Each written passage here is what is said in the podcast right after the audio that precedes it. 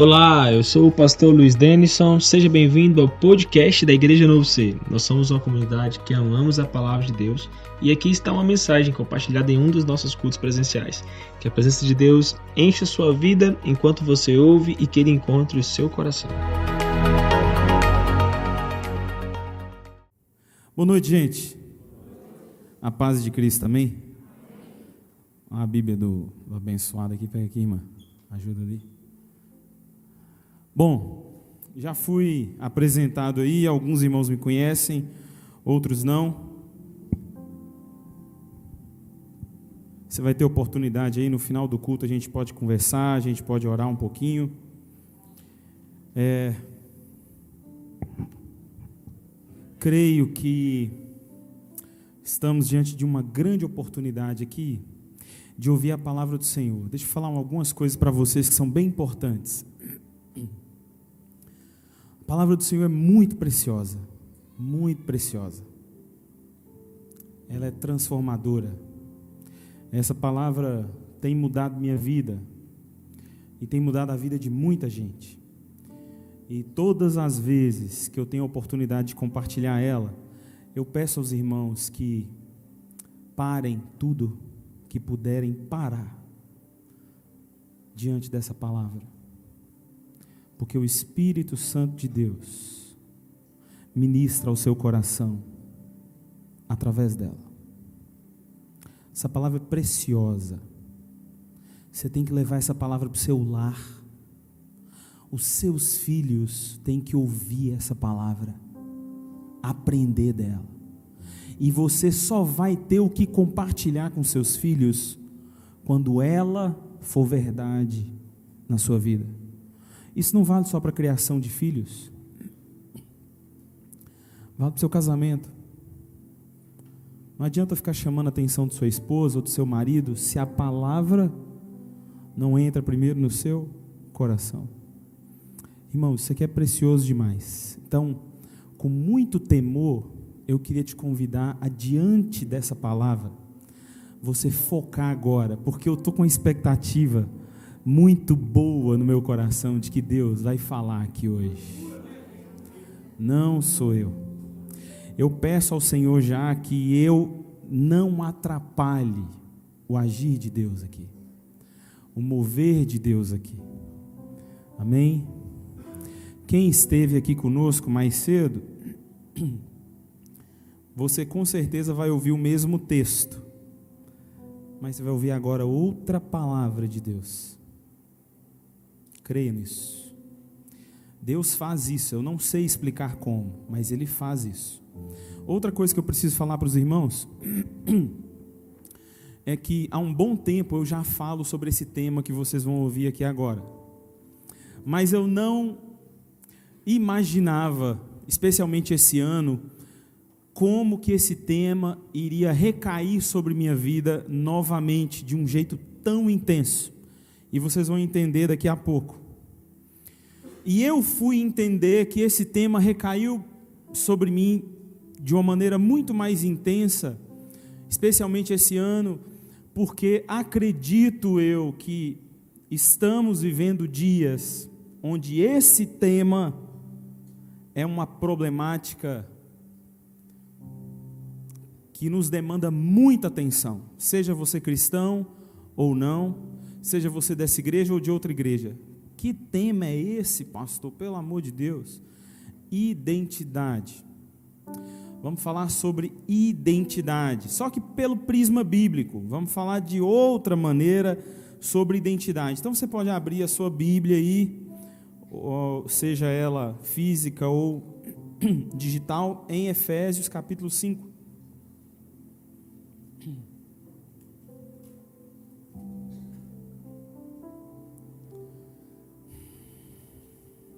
Efésios 5. Deixe o Senhor falar o seu coração. Eu confesso para os irmãos que eu estou muito aquém dessa palavra. Estou em busca dela ainda, tentando aprender dela, tentando me amoldar a ela pela graça de Jesus. Creia nisso também. Efésios 5, 1 e 2 diz assim: ó, portanto, Portanto, sejam imitadores de Deus, como filhos amados, e vivam em amor, como também Cristo nos amou e se entregou por nós, como oferta e sacrifício de aroma agradável a Deus.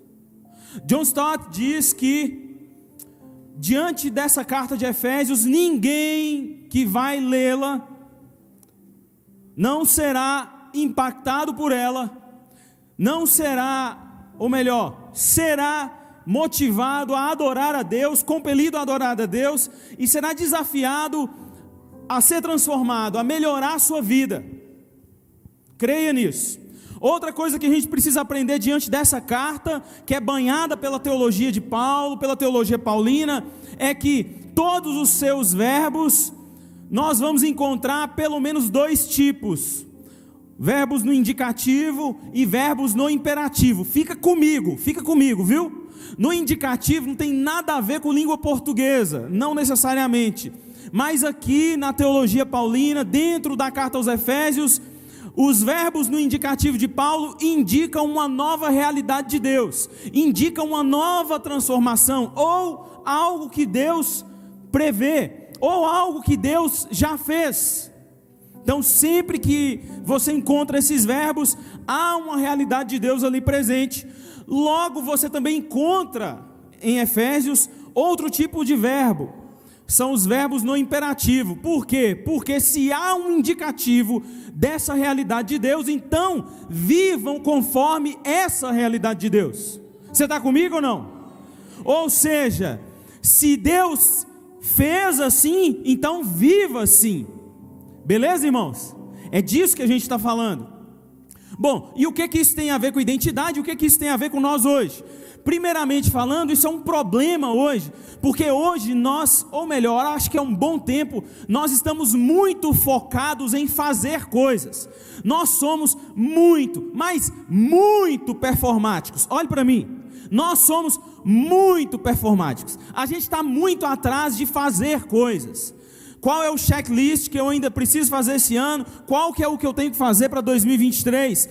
Quais são os novos cursos? Quais são as novas tendências? O que, que eu posso mudar? O que, que eu tenho que tirar? O que, que eu tenho que acrescentar? O que, que eu faço para conseguir aquilo? O que, que eu faço para ganhar mais dinheiro? O que, que eu faço para ter mais relevância? Tudo está relacionado a fazer. Estamos vivendo esse tempo. As redes impulsionaram isso ainda mais. Mas eu não quero aqui criticar a rede. O que eu quero é te apresentar a palavra. Porque a palavra te dá uma nova mentalidade ou outra mentalidade. Na palavra, muito antes de fazer, nós tratamos do ser. E eu acredito que essa seja uma problemática quando nós falamos de identidade, quando nós falamos às pessoas sobre o que precisa mudar, sobre, sobre o que precisa ser transformado, sobre o que precisa ser impactado, gerado. Porque muitas vezes você pensa, como um bom protagonista que é da sua própria vida, em o que fazer, mas você se esquece que você foi feito para ser. Deus te fez para ser. Fazer é consequência do ser de Deus em sua vida. Isso não tem a ver apenas com conversão, isso tem a ver com desde a criação. Deus fez homem e mulher, Deus fez o homem conforme a sua conforme a sua imagem e semelhança. E às vezes você se apega, por exemplo, só ao fato de que Deus chamou o homem para cuidar do jardim, para zelar por ele, para desenvolvê-lo. Isso é verdade. Mas antes de Deus dar ao homem essa capacidade de fazer coisas, Deus fez o homem conforme a sua imagem e semelhança. Ou seja, Deus, quando nos fez, Ele desejou e deseja que a sua imagem esteja em nós. Ou seja, à medida que você cresce, à medida que você vive, à medida que você tem suas experiências, à medida que você cuida, à medida que você entende sua vocação, você imprime em tudo que faz a imagem de quem? Do seu Criador, porque assim Ele quis. Mas não é isso que acontece. É muito evidente, por exemplo, que nós temos vivido uma época extremamente impactada pelo desamor, pela falta de amor. Engraçado que nós estamos lendo um texto que nos chama, que nos invoca a imitarmos a Deus, mas imitarmos a Deus como? Como? Eu não estou pedindo uma resposta da sua cabeça, leia o texto como filhos amados. A gente quer imitar a Deus. Talvez você já é cristão e está atento, antenado ao que está sendo compartilhado, e você quer viver aquilo, quer experimentar aquilo, mas não vive como filho amado. E daí está um grande problema em amar, ou em fazer com amor, em fazer com entrega porque não percebeu que antes recebeu amor. Não entendeu isso. Nós podemos falar de inúmeras coisas na nossa vida que estão extremamente afetadas pelo desamor. A começar que nós estamos falando de um texto que nos invoca, que nos chama, que nos pede obediência à imitação de Deus e mais do que isso, a imitarmos a Deus como filhos amados. Só que aí levanta-se uma série de questões. Primeiro, somos de fato, ou melhor, vivemos como filhos de Deus? Talvez você está tão preocupado em performar, em gerar, em fazer coisas, em pagar, em acontecer, em executar, que você está se esquecendo da sua identidade essencial, filho de Deus. Certa vez, um rapaz, um amigo, rapaz não, homem já crescido, foi, me procurou para conversar comigo lá em casa, desesperado: olha, eu estou quebrado. Eu estou quebrado, a dívida é tanto, não tem mais jeito para mim. Eu falei, glória a Deus. Porque agora, nesse momento, não tem mais nada que te impeça de enxergar a única coisa essencial na sua vida: a sua identidade. Você é filho de Deus. Então preste atenção, se agarre a ela, porque você vai precisar. Você vai, vir, você vai ver gente te cobrando. Você vai ver os seus filhos passando aperto por causa das suas decisões erradas. Mas comece de novo, com a identidade certa, como filho de Deus fazendo o que tem que ser feito, a maneira como tem que ser feito, não a sua maneira, mas como filho de Deus. E ele recomeçou. Está começando a entender ou não? Talvez, meu irmão, você lê esse texto e, e você não pega. Você está desatento demais, tem coisa demais. Você está aqui no domingo, mas sua mente está na segunda. Ou talvez você está aqui no domingo, mas sua mente está na sexta. E você não presta atenção que a palavra de Deus entra no seu coração. Deus está te chamando de filho amado. Sejam meus imitadores como filhos amados. Eu chamo vocês de meus filhos amados. Amém ou não? Glória a Deus, irmão. Só que você não desfruta dessa paternidade não desfruta. Você encontra com Deus semanalmente. E eu não estou te falando de frequência de culto. Eu estou te falando de Deus ser seu anseio. Você viver na liberdade do Espírito, porque Ele é seu Pai. Você se relaciona com Ele, o chamando de Pai. Ele sabe dos seus segredos mais obscuros. Mas você não desfruta disso.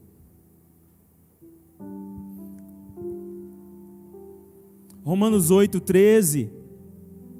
a 15 diz: Porque todos os que são guiados pelo Espírito de Deus são filhos de Deus, pois vocês não receberam um espírito que os escravize para novamente temerem, mas receberam o espírito que os adota como filhos, por meio da, do qual clamamos: Abba, Pai.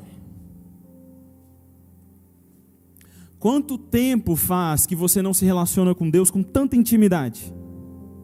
Você está tão preocupado em pedir a Ele a bênção, você está tão preocupado em pedir a Ele mais dinheiro, você está tão preocupado em pedir, em querer, em pedir, que você não desfruta mais da sua relação íntima com Deus que se chama Pai. Olha que interessante, preste atenção. Em nome de Jesus, eu vou te falar isso aqui com amor. Eu estou diante de vários pais que criam filhos, mas são órfãos espirituais. Eu estou diante de vários casamentos aqui que tem tudo para dar certo, mas são órfãos espirituais, homem e mulher. Como você quer criar seu filho? Na palavra, se a palavra não é a realidade da sua vida. Como você quer apresentar ao seu filho um Deus que é pai se Deus não é pai para ti?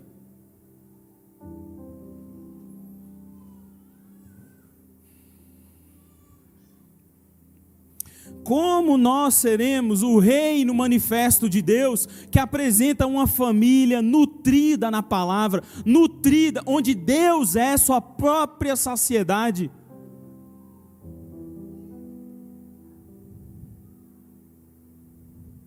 Como manifestaremos esse reino se isso não é realidade em nossa vida, em nossa casa? Isso tem que começar aqui, irmão. Você acerta ao dizer que a família está quebrada, que a família está desestruturada. Você acerta em dizer que os filhos estão cada vez mais entregues a qualquer tipo de influência por omissão dos pais. Você está certo em dizer isso.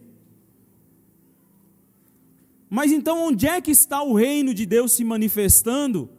Através de famílias que temem a Deus, que são alguma luz na escuridão para famílias que estão se quebrando.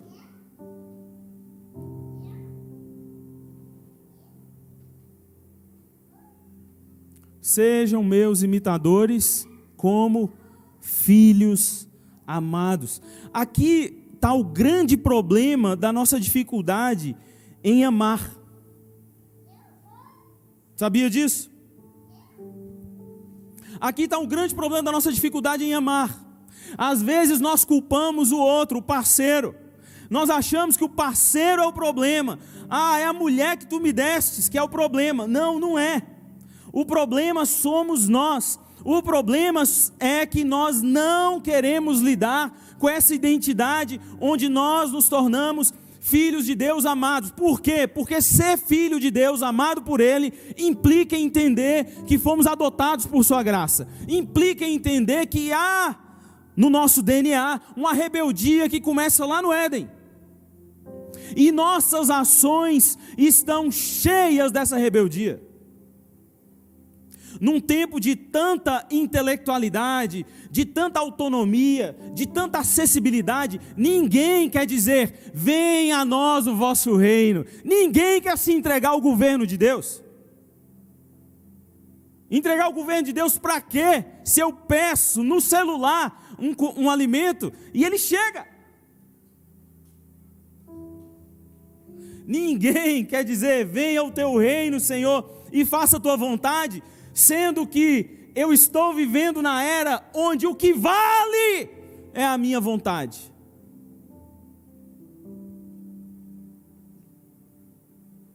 Ninguém quer. A questão, meu amigo, minha amiga, não é o que eu quero ou você quer. A questão é que nós temos uma identidade. E quando nós não correspondemos a essa identidade, temos um problema. Aí é que está. Eu não estou querendo apresentar para você uma coisa melhor do que você está fazendo. O que eu estou tentando te mostrar à luz da palavra é que você não tem outra maneira de se realizar senão naquele que te fez. Toda criatura se realiza no seu Criador. Você vai ficar pulando de terapia em terapia. Você vai ficar pulando de remédio em remédio. Não sou contra remédio, não sou contra terapia. Inclusive, muitos pastores me criticam, mas eu sou assim: olha, eu te dou aconselhamento bíblico. Quer lidar com a alma? Procure um psicólogo. Eu vou no psicólogo. Tem problema nenhum com isso. Você tem que ter a alma curada, igual a criança aí, entendeu? Nós não estamos falando disso, irmãos. Nós não estamos falando de trocar remédio. Nós estamos falando de você parar de tomar remédio para ler a Bíblia. Nós estamos falando que vocês, ou nós, ou você, está tentando substituir algo que só Deus pode te dar.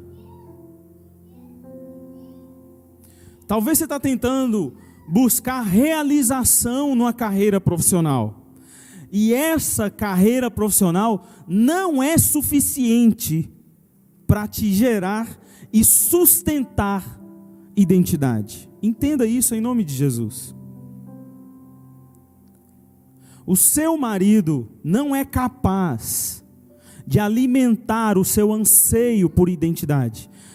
A sua esposa não é capaz de saciar o seu anseio por identidade. Somente Cristo pode fazer isso. Somente Cristo pode fazer isso. No casamento é muito fácil da gente ver isso. Nós estamos vendo uma geração mais nova extremamente frustrada ou em fuga para qualquer tipo de compromisso. Por quê? Porque se tornou pesado demais. Nos tornamos performáticos. Então, o casamento é também uma possibilidade de eu me encontrar lá, eu me realizar lá e realizar o outro que também não se realiza. E o que nós encontramos? Gente cada vez mais frustrada. Mas não é isso que está no, no capítulo 5 de Efésios.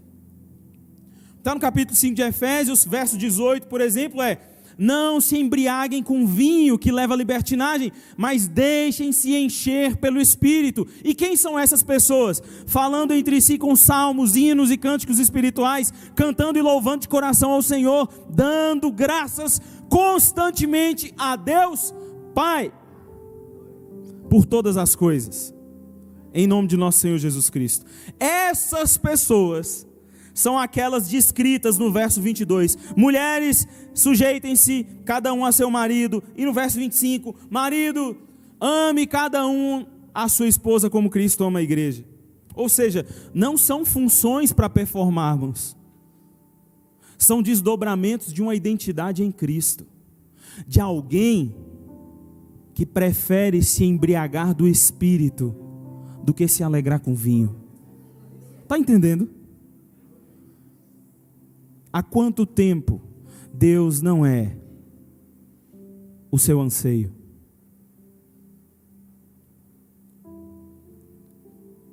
Há quanto tempo Deus só é fruto, ou melhor, só produto da sua devocional? Ei, pastor, nem devocional eu tenho. É disso que nós estamos falando. Ou seja, nós estamos falando de uma vida que se desdobra de uma identidade. O que eu quero te dizer, meu irmão, minha irmã, é que talvez você está deixando de viver muita coisa boa que Deus já tem para você, por você não se encontrar nele.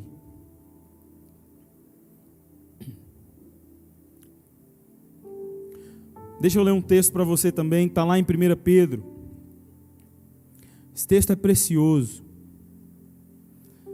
Gosto muito dele. Tem um autor que, Paul Tripp, esse livro é um bom livro para você que quer educar filhos à luz da palavra, à luz do evangelho. Pode comprar esse livro, Um Desafio aos Pais. Um Desafio aos Pais. Mas esse autor, ele diz o seguinte, olha, se você não tiver descansando sua identidade, em, se você não tiver descansando em sua identidade vertical, olhará horizontalmente buscando encontrar em si próprio ou no outro a sua razão de viver. Ou seja, não deixa de buscar no Criador, no Autor, para buscar num elemento da criação. E vive inconstantemente ou constantemente infeliz. Mas o texto que eu quero ler para vocês está lá em 2 Pedro, capítulo 1, versos 3 e 4. Diz assim: Seu divino poder nos deu tudo, tudo, tudo de que necessitamos, para que a vida e a piedade, por meio do pleno conhecimento daquele que nos chamou para a sua própria glória e virtude. Ou seja, nós já temos tudo de que nós precisamos para viver o chamado de Deus. Tudo. O texto está aqui para não me deixar mentir.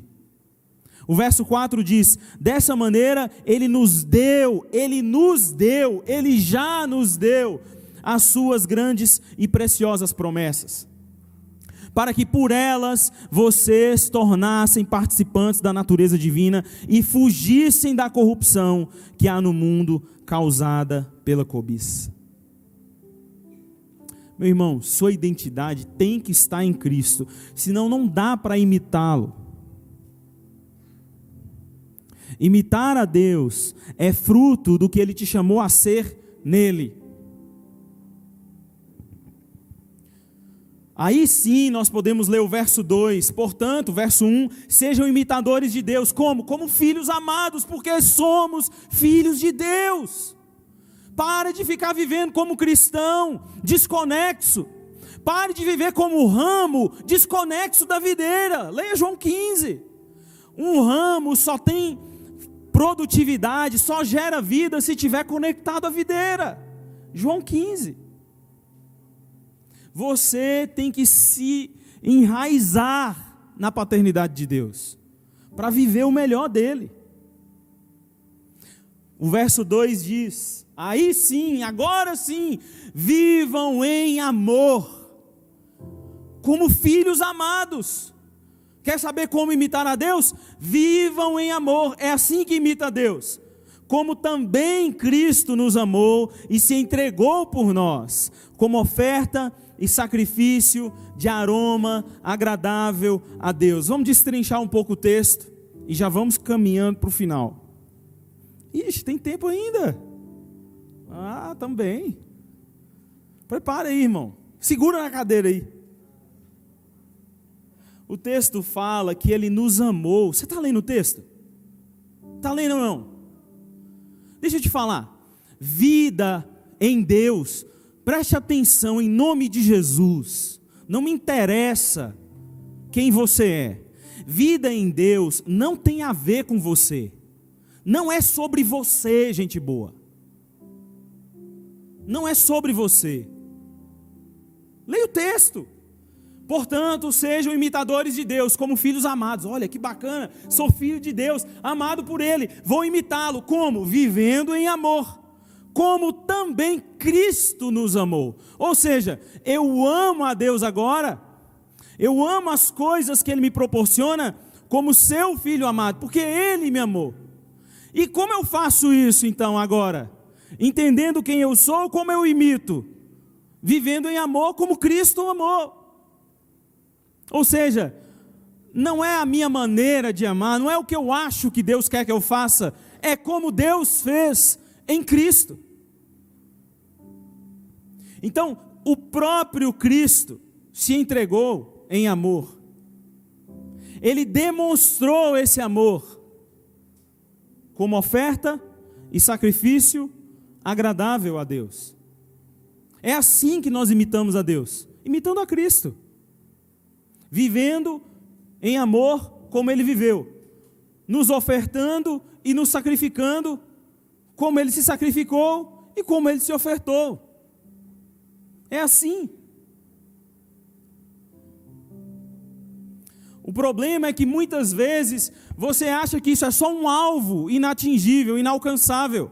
Mas você não pode se esquecer que o texto não, tá, não está apenas apresentando Cristo como modelo, ele está apresentando Cristo também como obra. Lembra do que eu te falei no início?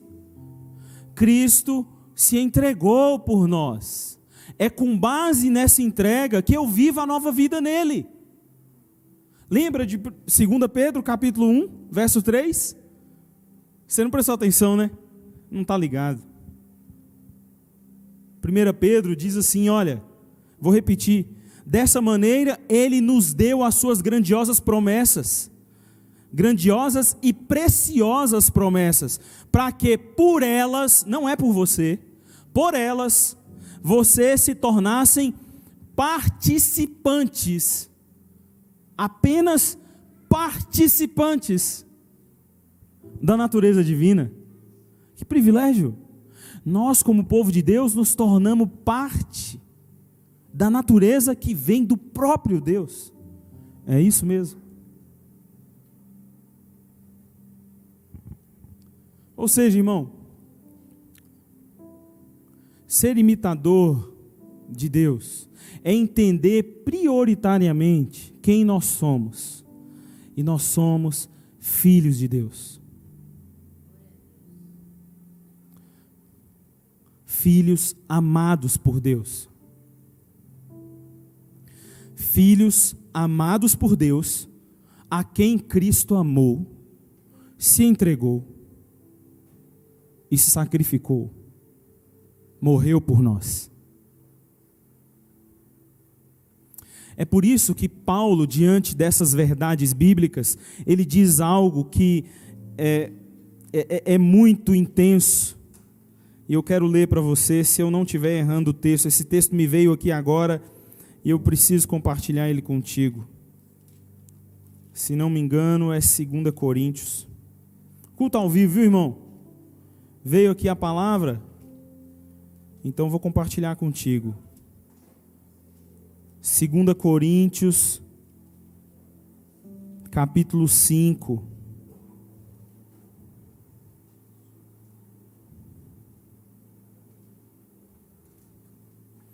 Verso 14.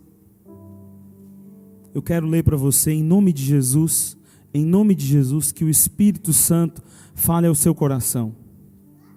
Pois o amor de Cristo, verso 14, pois o amor de Cristo nos constrange. O amor de Cristo nos constrange. Esse amor tem que te constranger. Porque estamos convencidos, estamos convencidos, em nome de Jesus, que o Espírito Santo ministra ao seu coração.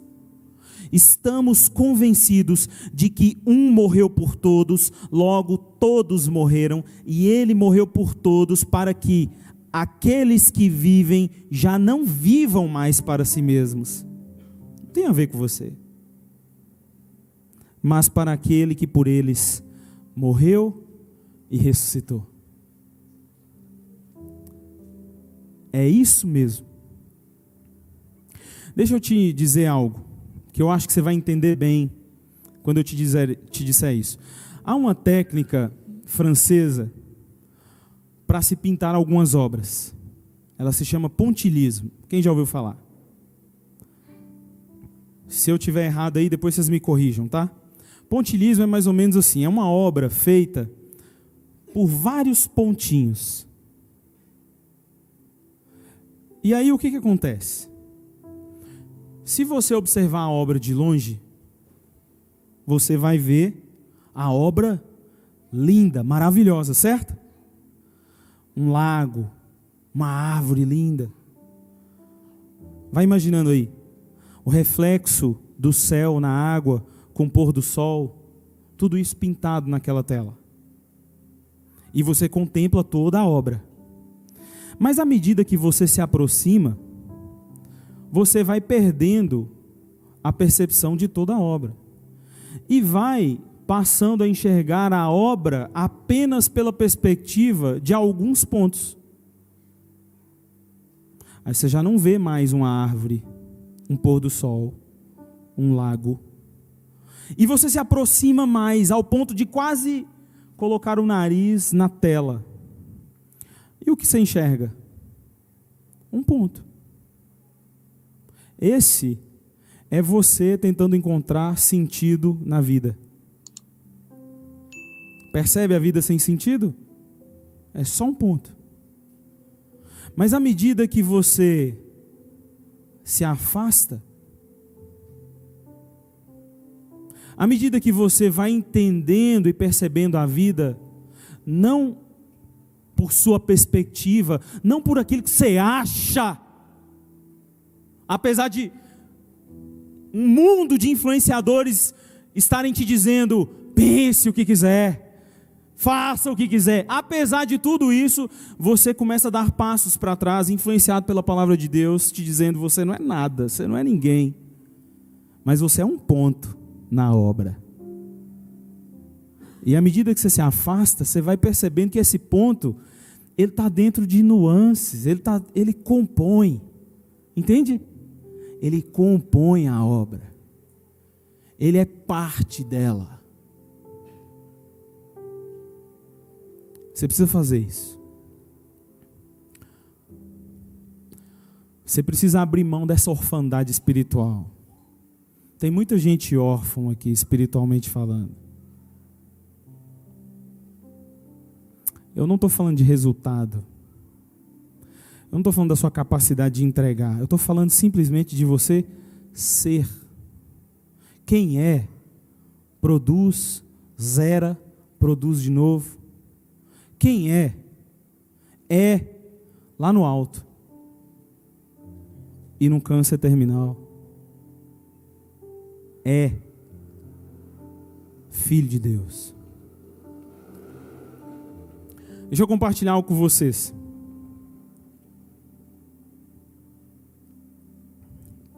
Ainda tenho tempo. Esse ano tem sido um ano desafiador para mim. Há um bom tempo eu já não pregava sobre identidade. Você vai pregando, vai pregando, vai pregando, aí você enjoa daquilo. E esse ano me aconteceu algo bem interessante. Eu falei isso mais cedo, aqui está sendo o primeiro lugar que eu estou compartilhando isso de púlpito. Na minha igreja eu ainda não compartilhei.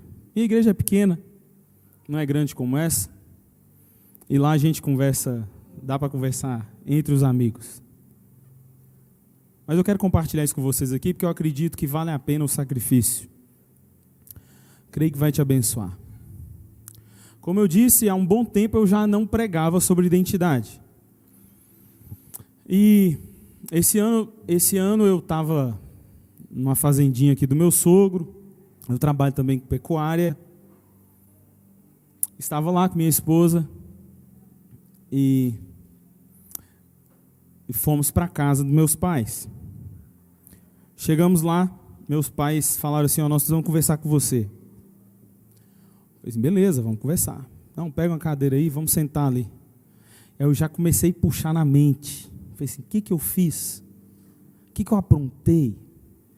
Eu sou assim, intenso. Você já viu, né? Já percebeu. Quem me conhece sabe. E eu já fui tentando puxar. O que, eu fiz? Eu não xinguei ninguém, eu não falei nada. O que, eu fiz? O que, eu fiz? O que, eu fiz? E fomos juntando todo mundo ali, sentando. E eu comecei a brincar, né? Eu brinco também de vez em quando. E ele falou assim: Ô pai, fala logo o que, que é, moço. Ué, tá doido? Foi assim: é um negócio seguinte, nós devíamos ter te falado isso há muito tempo. Tentamos, não conseguimos. Foi assim: pronto. Esse povo me pegou à noite, fez algum exame, um câncer terminal. Estou morto. E Tá, e aí? Nós devíamos ter te falado, depois lutamos com isso, não conseguimos. E a, a coisa foi chegando, foi chegando, até que não dá mais para segurar. Eu tenho, nós temos que te falar, você não é nosso filho.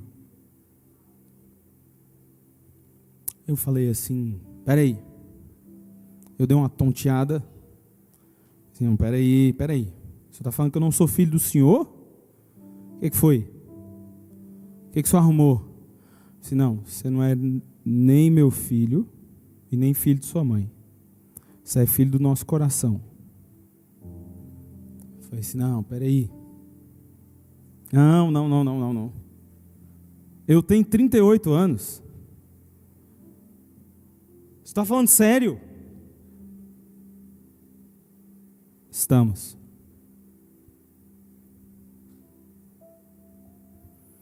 Vou resumir a história para vocês, que a história é longa, apesar de eu ter tempo ainda. Aqueles dias foram uma loucura. Nessa noite, nós ficamos umas quatro horas, né? Umas quatro, cinco horas, conversando.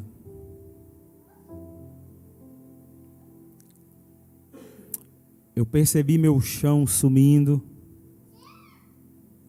Eu brinquei um pouco com minha esposa quando nós fomos embora. Chegamos em casa, deitei na cama, eu não conseguia dormir. Falei assim, nega, eu, eu, chamo ela de nega. Assim, nega, eu preciso sair. Ela, para onde você vai? O que, que você vai? Eu preciso sair, eu preciso. eu não sei, o que, que eu tenho que fazer agora? Eu preciso fazer alguma coisa, eu tô para explodir. E aí ela ficou preocupadinha, eu falei assim: calma, fica tranquila. Não estou endoidando, estou de boa, só preciso respirar.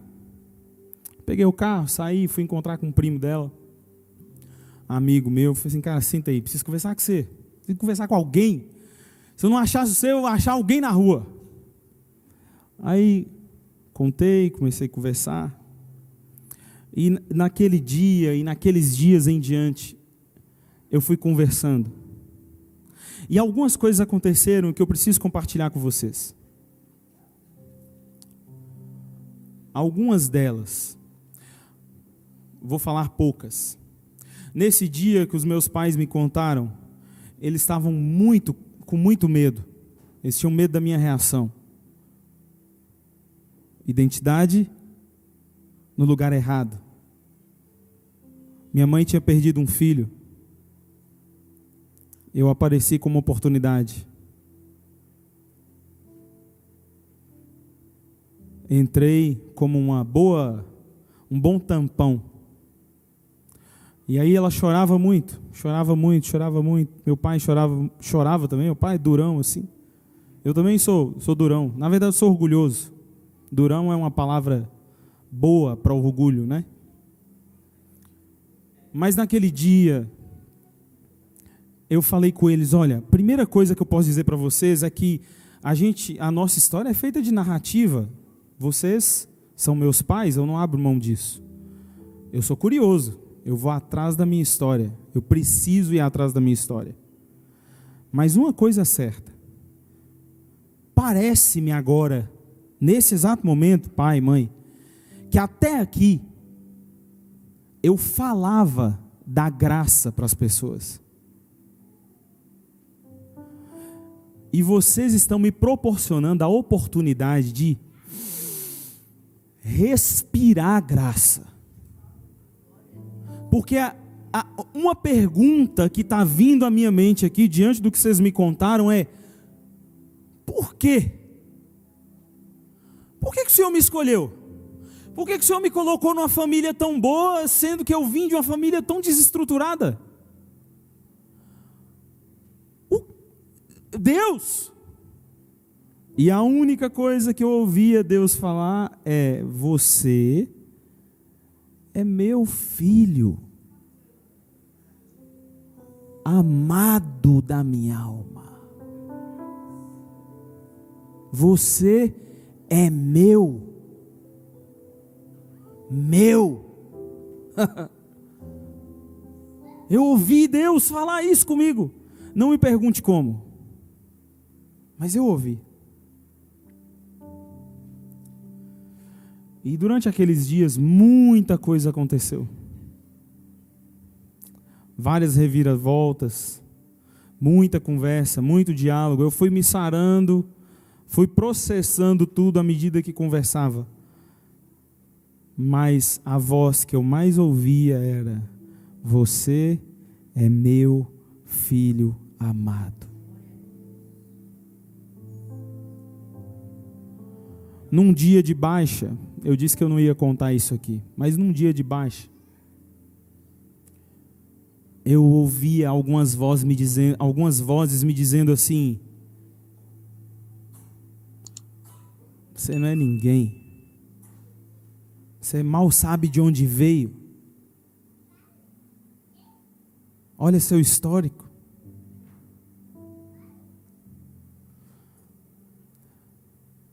Ouvi uma mentira assim diabólica. Pastor, escuta isso também, irmão. Você é rejeitado. E aí eu ouvi o Senhor me dizendo assim: Eu te escolhi. Antes de você me escolher, eu te escolhi. Em nome de Jesus, escute o Espírito Santo ministrar o seu coração. Eu te escolhi. Você está aqui porque eu te escolhi. Eu te amei. Quando nós temos a oportunidade de viver em amor como oferta e sacrifício, isso não é oportunidade de performar. Só é uma oportunidade de manifestar aquilo que Deus já está fazendo em nós. E em nome de Jesus, por favor, entenda isso. Entenda isso. Pare de buscar realização, identidade em coisas, vingança, sentimentos, anseio por sucesso, por glória. Pare de buscar realização no outro só há dois caminhos. Se você está tentando se encontrar no seu parceiro, dois caminhos. Ou você vai matá-lo, porque ele não tem o que te entregar, ou você vai ser eternamente frustrado ou frustrada, porque ele não tem o que te entregar. Somente Cristo, somente, só Ele pode te dar. Só Ele é autor da obra da qual nós fazemos parte. Entenda isso em nome de Jesus. Deus não está falando para você não fazer, para você não trabalhar, para você não executar, para você não sonhar. Não, não é nada disso. Só, como diz meu pai, não passe o carro na frente dos bois. Não tente ser o realizador Todas essas coisas são fruto, são resultado dessa nova identidade. Tudo que você tem para viver, tudo, tudo, tudo, vai fluir dessa nova identidade. Tudo. Isso é promessa bíblica, já está aqui. Não sou eu que estou te prometendo. Entende? Agora sim eu quero orar por você. Nós precisamos orar. Porque você precisa disso. Você precisa disso. Do Deus que te redefine, que te reorienta.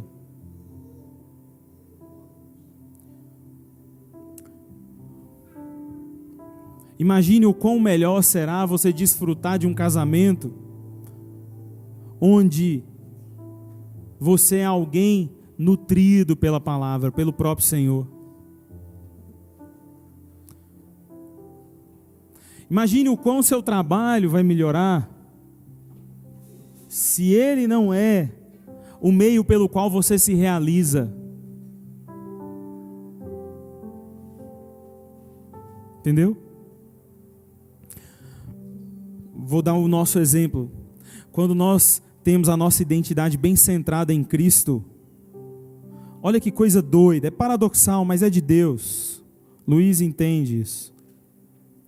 Quando nossa identidade está bem arraigada em Cristo, nós somos livres até para te desagradar, de forma que você seja pastoreado.